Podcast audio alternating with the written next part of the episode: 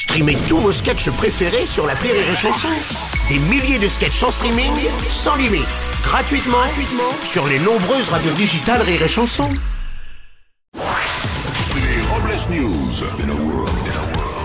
Bonjour, je suis Bruno Robles et je suis le rédacteur en chef de Rire et Chanson.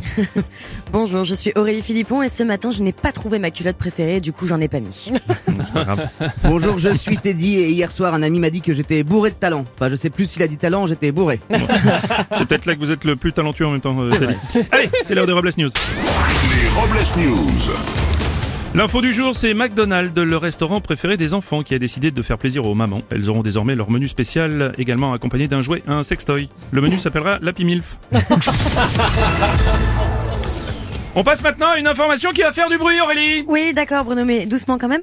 À Paris, pour lutter contre les nuisances sonores, surtout celles ayant lieu la nuit, Anne Hidalgo a décidé de mettre en place des radars sonores afin d'agir contre les deux roues trop bruyants. Oui, tout à fait, Aurélie. D'ailleurs, voici le son qu'émettra le radar lorsqu'un véhicule dépassera le nombre de décibels autorisés. C'est pas possible, ils vont pas faire ça toute la nuit, on voudrait bien dormir Attends Il y a des gens qui voudraient bien dormir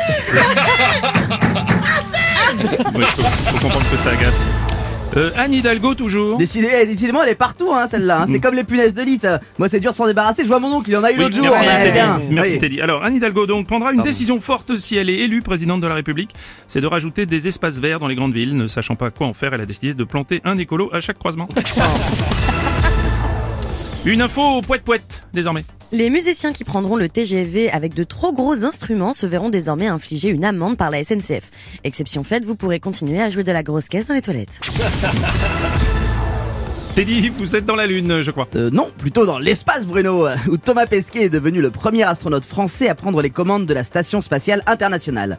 Il sera donc jusqu'à son retour sur Terre en novembre le capitaine de l'ISS. Une promotion qui fait la fierté des Français, mais pas que, puisque certains retraités allemands vivant en Argentine ont tenu à le féliciter. Ah, nous sommes très fiers que Pesquet soit le capitaine d'ISS. Oui, non, je suis pas sûr de cette info. Moi non plus. non, elle- On va parler gastronomie maintenant. Des médecins d'un hôpital lituanien ont découvert plus d'un kilo de petits objets de métal dans le ventre d'un patient. Son estomac contenait entre autres des clous et des vis. Et est-ce qu'on sait pourquoi il a fait ça Apparemment, le patient souhaitait avoir une santé de fer. Alors pour terminer, n'oubliez pas cette découverte scientifique. Le clitoris a 8000 terminaisons nerveuses et pourtant ça reste toujours moins sensible que les véganes sur les réseaux sociaux. Merci d'avoir suivi les Robles News et n'oubliez pas. Rire et chanson. Deux points. Désinformez-vous. Les Robles News. Sur Rire et Chanson. Rire et chanson